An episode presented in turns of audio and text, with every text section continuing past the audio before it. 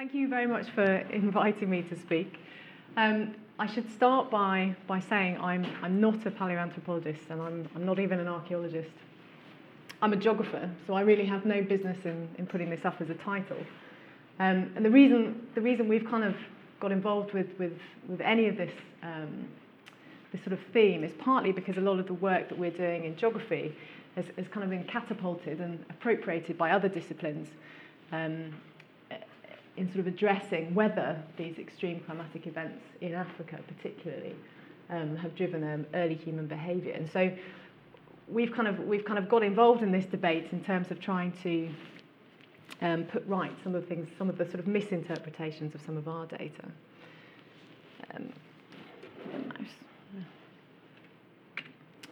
Okay, so I'm from quite an eclectic range of research groups. So I've got one tentative foot in zoology as part of the long-term ecology laboratory, which mainly look at ecological responses to environmental change. I've got a slightly sturdier foot in the School of Geography. I'm part of the landscape dynamics research group there, and what they mainly do is looking at how landscapes respond to long-term environmental changes. And within that group, I spend a great deal of my time in the Oxford Luminescence Dating Laboratory, which is run jointly with archaeology. And we do a number of things in that lab, but one of the sort of long-running themes over the years has been about placing paleoanthropological information within the context of environmental change. So just to introduce a few projects, so we sometimes do that quite directly. So this is Lane Clark Balzan on the left-hand side and Jean-Luc Schwiniger on the right-hand side, dating Aterian sites in Morocco. And the middle image is actually the Hofmeyr skull from South Africa. And that was work done by Richard Bailey and Roger Nathan, and they actually were dating sand from inside that skull to try and place that within a chronological framework. More often than not, our involvement in that is indirectly by looking at landscape and environmental dynamics in dryland environments. But either way, the overall goal is to place all of these things on a sort of common chronological framework. So we know that climate change comes in a number of guises and happens on a number of timescales, from seasons to hundreds of thousands of years. And we extract that data mainly from ice, ocean, and particularly for us, terrestrial sediments. And we really want to understand that, partly because if we can get to grips with the nature, the pace, and the frequency of that change, we can say something about what that might mean for humans, both in the future and in the past. In this part of the world, we tend to think of climate change sort of being manifested as changes in temperature. At their most extreme, swings between glacials when most of northern Europe was covered in ice and interglacials like the one we're in today. Now, at the low latitudes where we do most of our work, those changes are mainly manifested as transitions between humid and arid conditions. And increasing humidity, or increasing aridity, is particularly important and very relevant to contemporary society, and their ability to be able to adapt to it, to mobilise and to cope with those changes. We also think it was just as relevant to humans in the past, and we think that partly because it's written on the rocks of the desert. And those environmental changes have implications for other disciplines. So last decade in archaeological research, it's been particularly fashionable and trendy to seek environmental explanations for observations in the behavioural record of hominins. So the sorts of questions that people are asking are how did those hydrological and ecological changes impact on the humans that were occupying the interior of Africa? So, and things... One question that's particularly addressed in the literature is, was human migration driven by environmental change?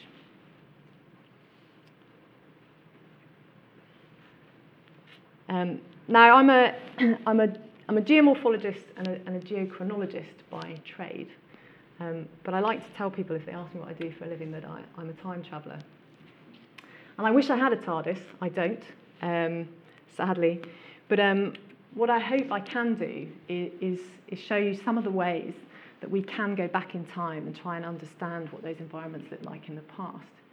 And then I'll come around to addressing whether the way we look at them has any relevance for theories of evolution, behaviour and dispersal in the hominin record. So most of my time travelling to date has been done in the Kalahari Desert, which is in the middle of southern Africa. It's known principally for three things: wildlife, cattle and diamonds. It's outside of the Okavango Delta, which is this wetland system up here in northern Botswana. That's where people mainly go to see elephants. It's mainly a sort of semi-arid, seasonal drought-affected scrubland with a high number of donkeys. It's also been home to some interesting characters. Arnold Hodson, who was assistant commissioner for Lebatsi and policeman in what was then Bechuanaland, being one of them. And in his book, he notes the Kalahari is not quite an ordinary desert. It is made up of sandhills. This is known as the sand dune country. And you can see these sandhills or linear dunes in the background. Now, they're not active linear dunes. They're not the kind of sand dunes you might think about that the child might draw. We tend to think of places like Namibia. These are very stabilised dunes covered in vegetation. We tend to call them fossilised dune systems. They're not moving today. He goes on to say, and constitutes by far the most dreary and depressing part of the desert, which is a shame because I'm going to talk quite a lot about it in this talk. So despite his views, it's actually been a source of fascination for Europeans for a very long time, not least David Livingstone, who's shown there being mauled by a lion. In the 1800s and 1900s, it seemed to be the place to go if you were an African explorer. And it still very much retains that image, interestingly. So it's still billed as an unexplored and unknown wilderness. If you go to Google and you type in Kalahari, you'll get to a whole load of safari companies offering you sort of untouched wilderness, a desert backdrop that has untold romance in a landscape of nothingness. And tourists still turn up there, looking as if they're about to embark on some kind of major expedition into the unknown. So how much of that marketing image is true? Is this a place that's really as timeless and devoid of humans as it's billed to have been? It's certainly not devoid of humans today, so how long is it? How long have humans been kicking around in the Kalahari? So although southern Africa has this sort of very rich archaeological heritage, the Kalahari, as you can see here, has never really received much attention. This is actually from a relatively old paper now by McBrearty and Brooks in 2000, just showing some of the Middle Stone Age sites across southern Africa. And that kind of absence or scarcity of sites in the Kalahari has kind of perpetuated this long-held view that this was a part of the world that was probably too inhospitable for people. If you are brave enough to delve into the grey literature, you find that it's far from archaeologically sterile. So a lot of this data, so the red dots are archaeological sites from the Early Stone Age, Middle Stone Age, and Later Stone Age. A lot of this material is coming out of things like impact assessments for infrastructure. So we know there's certainly a lot of material there, and if you talk to anyone that lives in this part of the world, they'll say, oh yes, I have a lovely collection of stone tools on my mantelpiece, and we're actually digging around in the geological survey in Botswana and found this by Jim Wayland, who was the director of the geological survey in the 1940s.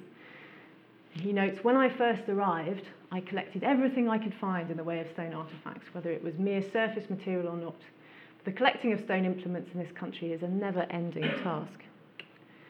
And he goes on to make a number of observations, and I've just put three of them here. So he says that the artefacts are very widely distributed in the landscape. They cover a very long period in terms of their typologies, and they show striking evidence. They sit in environments that show striking evidence of climatic change. And he says, those artifacts with the geological setting tell a story of profound significance in man's prehistory throughout the Kalahari. And sadly, that's a story that still largely remains untold. And we too, in our poking and prodding of Kalahari sediments, have come across an extraordinary diversity of Paleolithic archaeology, including some very large components which tend to send archaeologists into a flurry of excitement. And that's my hand for scale. I've got very small hands, but those are very large hand axes. And we don't really know what these are, what they were made for. One member of the public did helpfully email us to say, this surely is proof of giants.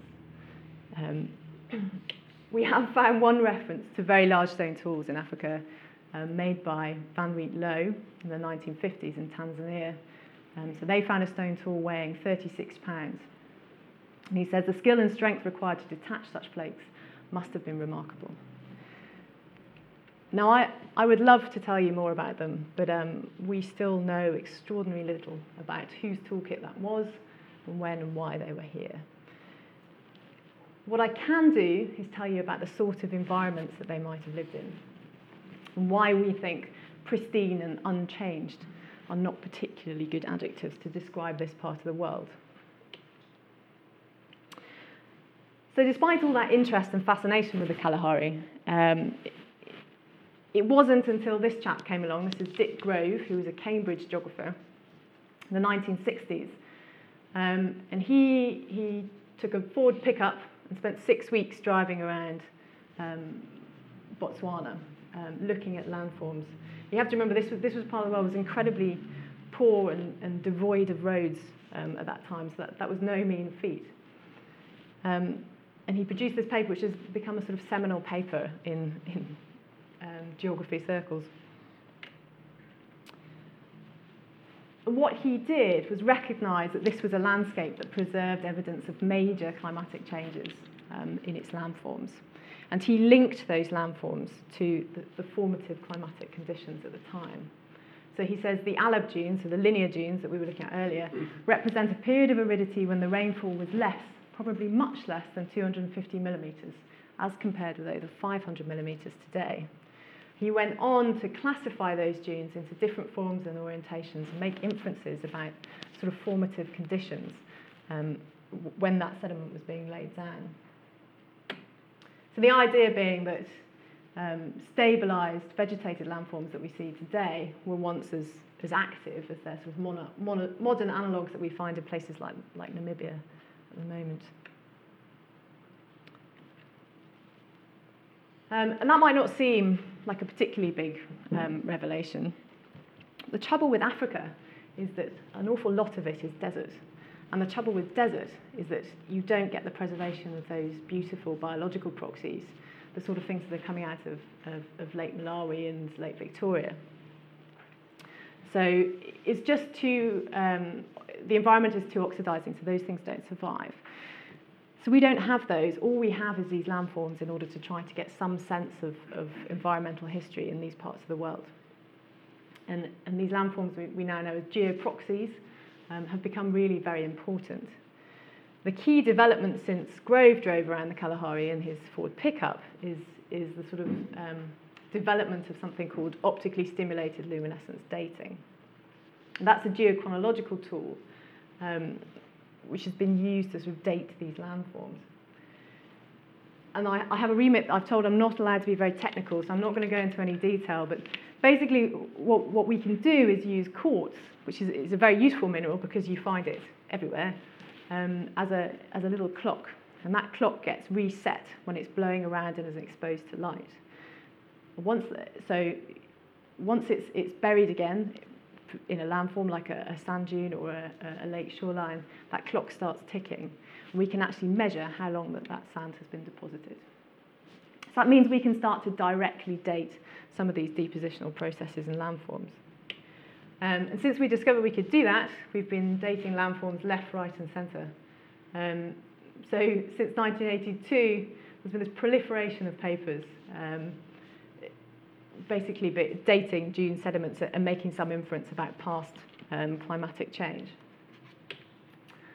So if you go to the early papers, you assume, so we assume this link that if we go and date a nice stabilized sand dune, we can date when it was active, and that will tell us something about arid episodes in the past, and very helpfully get you a very nice paper in Nature. So back in the 1990s, it was all quite simple.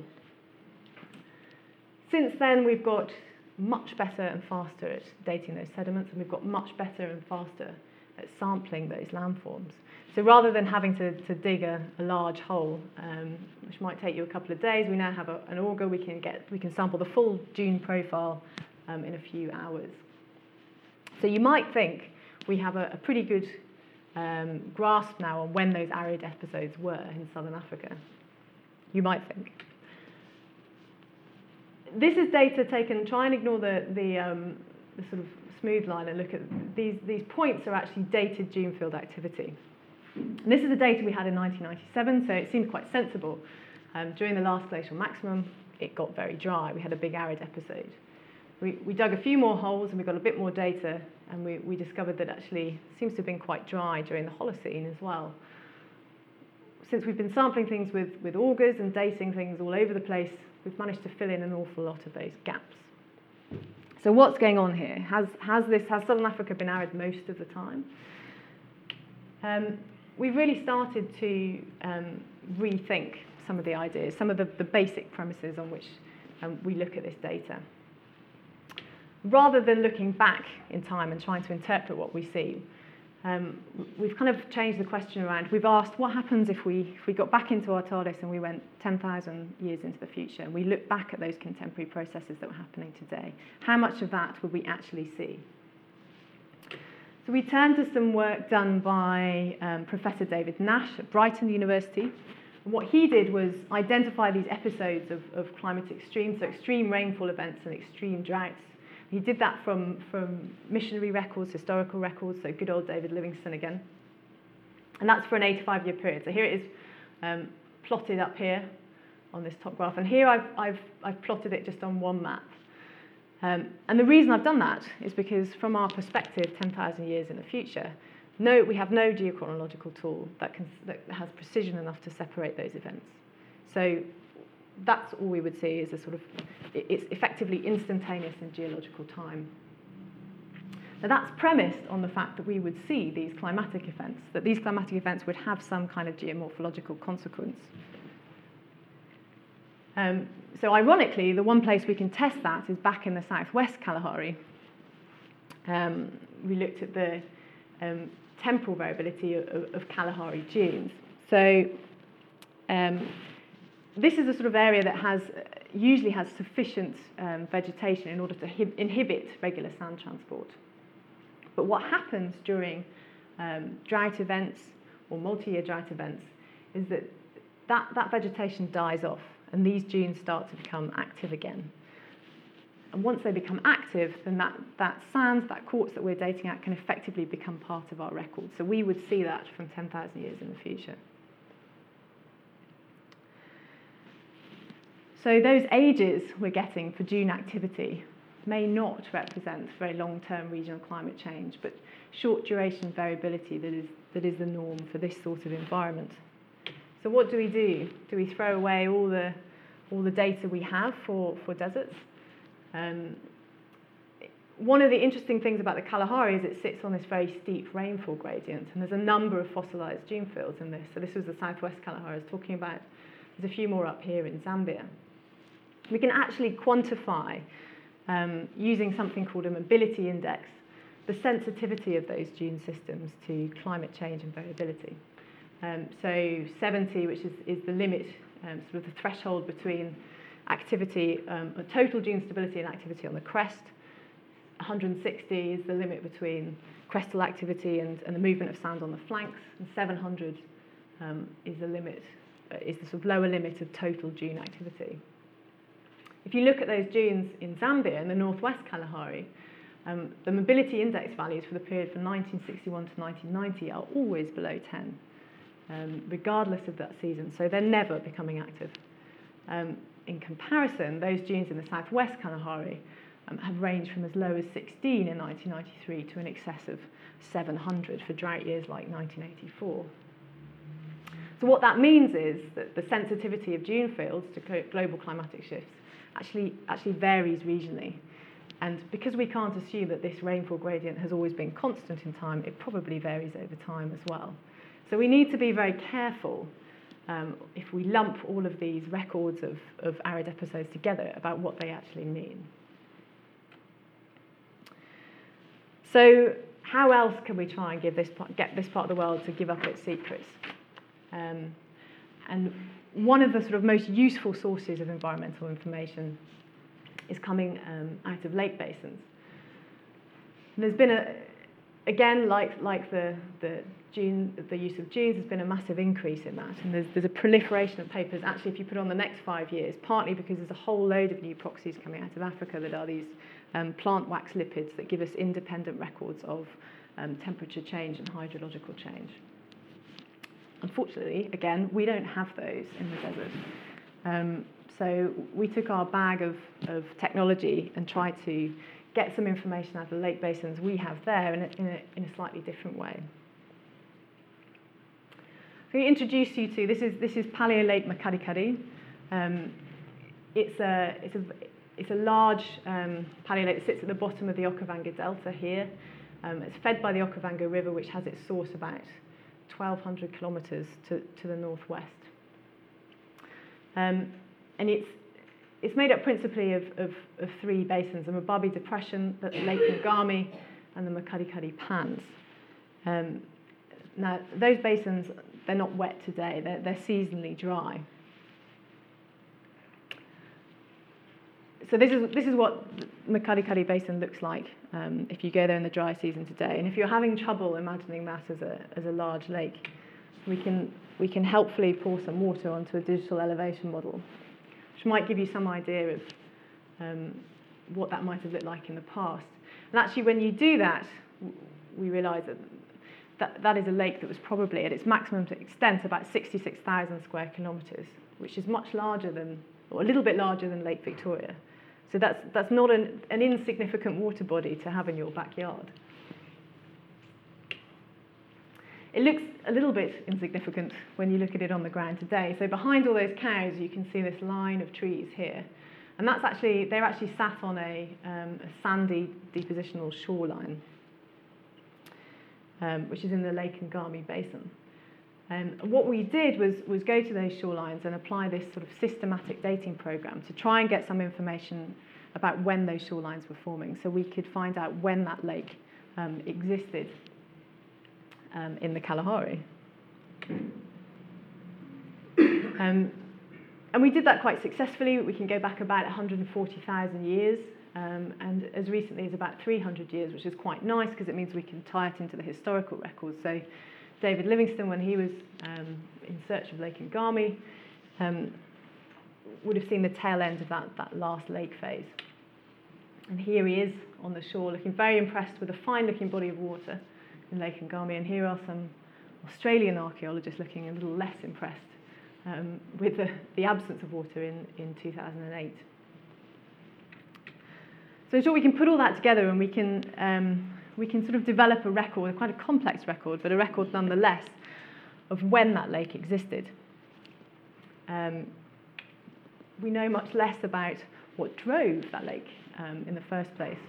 And what's interesting about this system is because it has its source in the tropics, it's very possible, and actually very likely, that this lake system is driven not by local climate change, but actually by intensification, perhaps, of rainfall up here in the tropics. So I've told you that dunes don't necessarily mean dry. Am I about to tell you that lakes don't necessarily mean wet?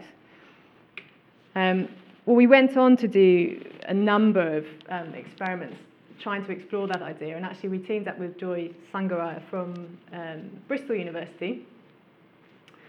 And we wanted to look at what would happen if you put a large lake into that dry system.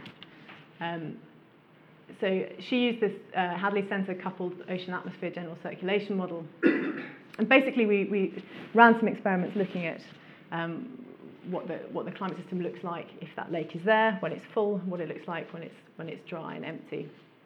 And just by the mere presence of that surface water and the recycling of that water within the hydrological system, you can increase the local precipitation by about 10 to 15%. And that's not across the year, that tends to be concentrated within the summer rainfall season. So you're increasing the rainfall and you're making it more seasonal at the same time. So what does that have any ecological knock-on effects? Well, we tied it then to a terrestrial biosphere model. We wanted to see what that would do to vegetation. And it turns out that just the presence of that lake can increase the net primary productivity of both grasses in this plot and trees in this plot by about 50%. So if you're trying to make your living in the Kalahari, that's a fairly significant change. We've tried to test that empirically, but again, we don't have very much to go on. So we've started to use phytoliths, which are little plant cell fossils, particularly found in grasses. And most of the Kalahari now is composed of what you call C4 grasses, so they're dryland-adapted species. When we look at the record coming out of those times of high lake stands, it's still a grassland system, it's still a savanna system, but it tends to be dominated by C3, so slightly more humid-adapted species of grass.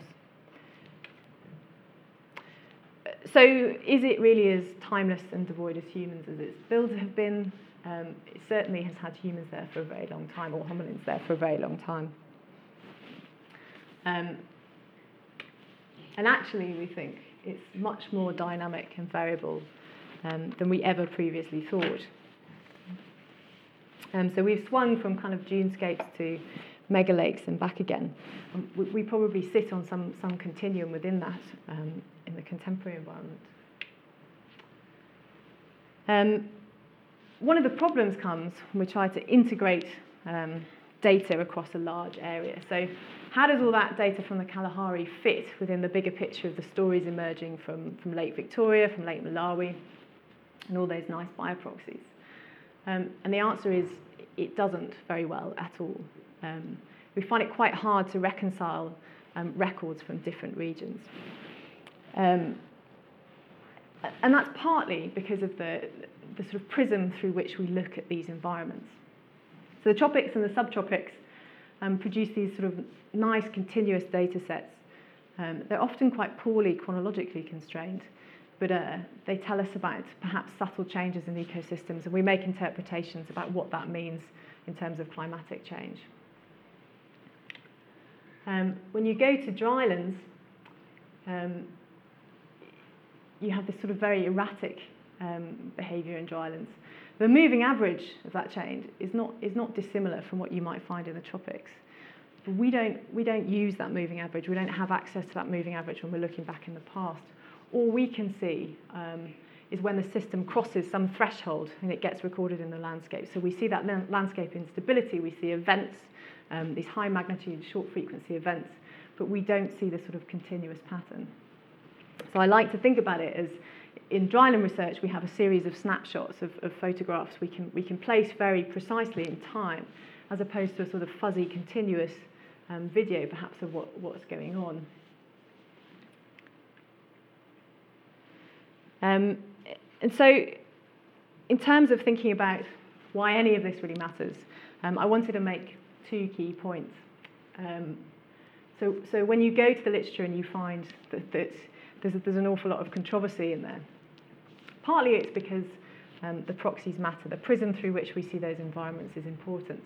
In the tropics, we're able to distinguish continuous changes, though not always with a high-resolution chronology, and we tend to see directional changes in climate.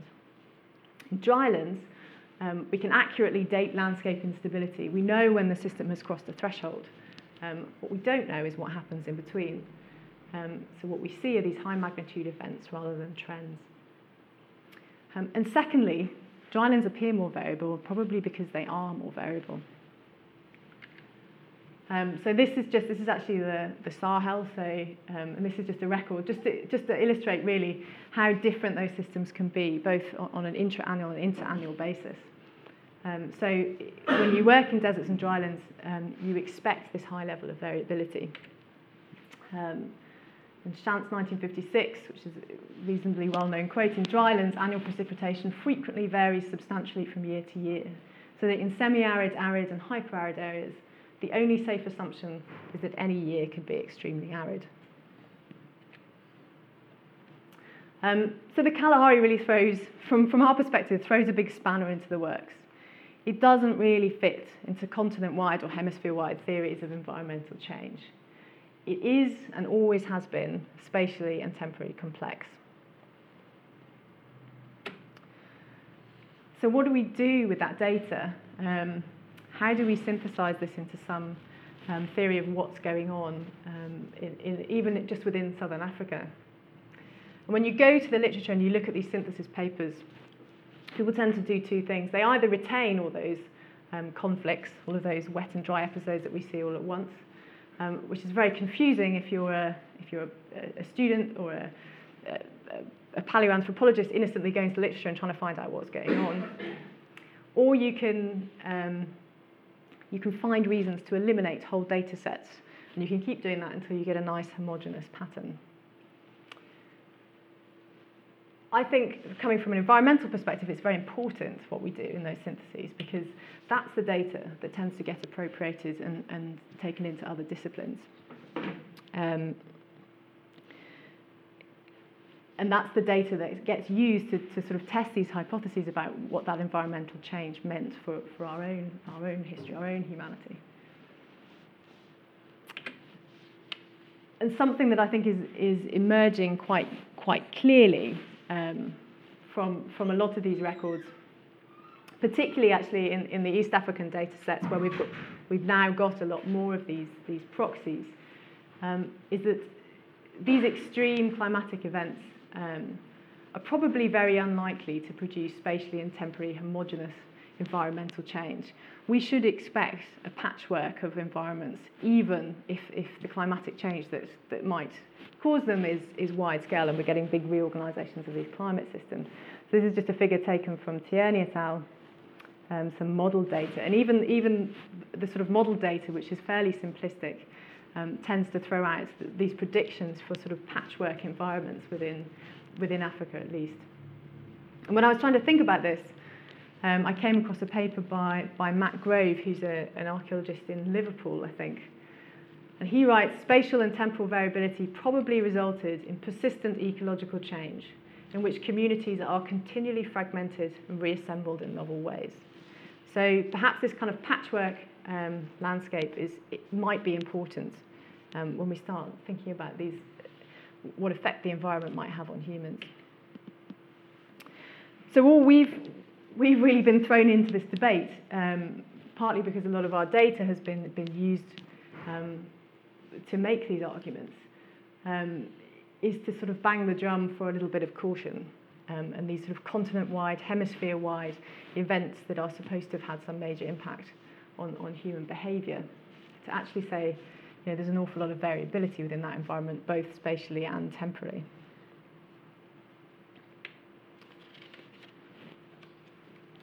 And something else I guess I wanted to bring here was perhaps, just perhaps, we're asking the wrong questions of that data. And people like Rick Potts from the Smithsonian Human Origins Program have different hypotheses that perhaps the important factor is not climatic change but climatic variability. Now, I'm not a paleoanthropologist. I know very little about evolutionary theory. I do know if you go to these deserts today, the people that live there have to be extremely adaptable, extremely versatile and innovative in order to cope with that uncertainty, in order to cope with that extreme variability in their environment. So perhaps that's also been important in our past. So just to conclude, are extreme climatic events as drivers of human behaviour in Africa significant? Probably. But perhaps it's the frequency of those events that's just as important as perhaps their magnitude. And those apparent conflicts that we have in the paleoenvironmental data, particularly in drylands that people don't like and they tend to leave off their synthesis papers or leave out of their data sets, are probably an artifact of an environmental reality, that those environments are highly variable, and that's why we have records of them being highly variable. So we shouldn't throw away that data because it doesn't fit with those big homogeneous theories.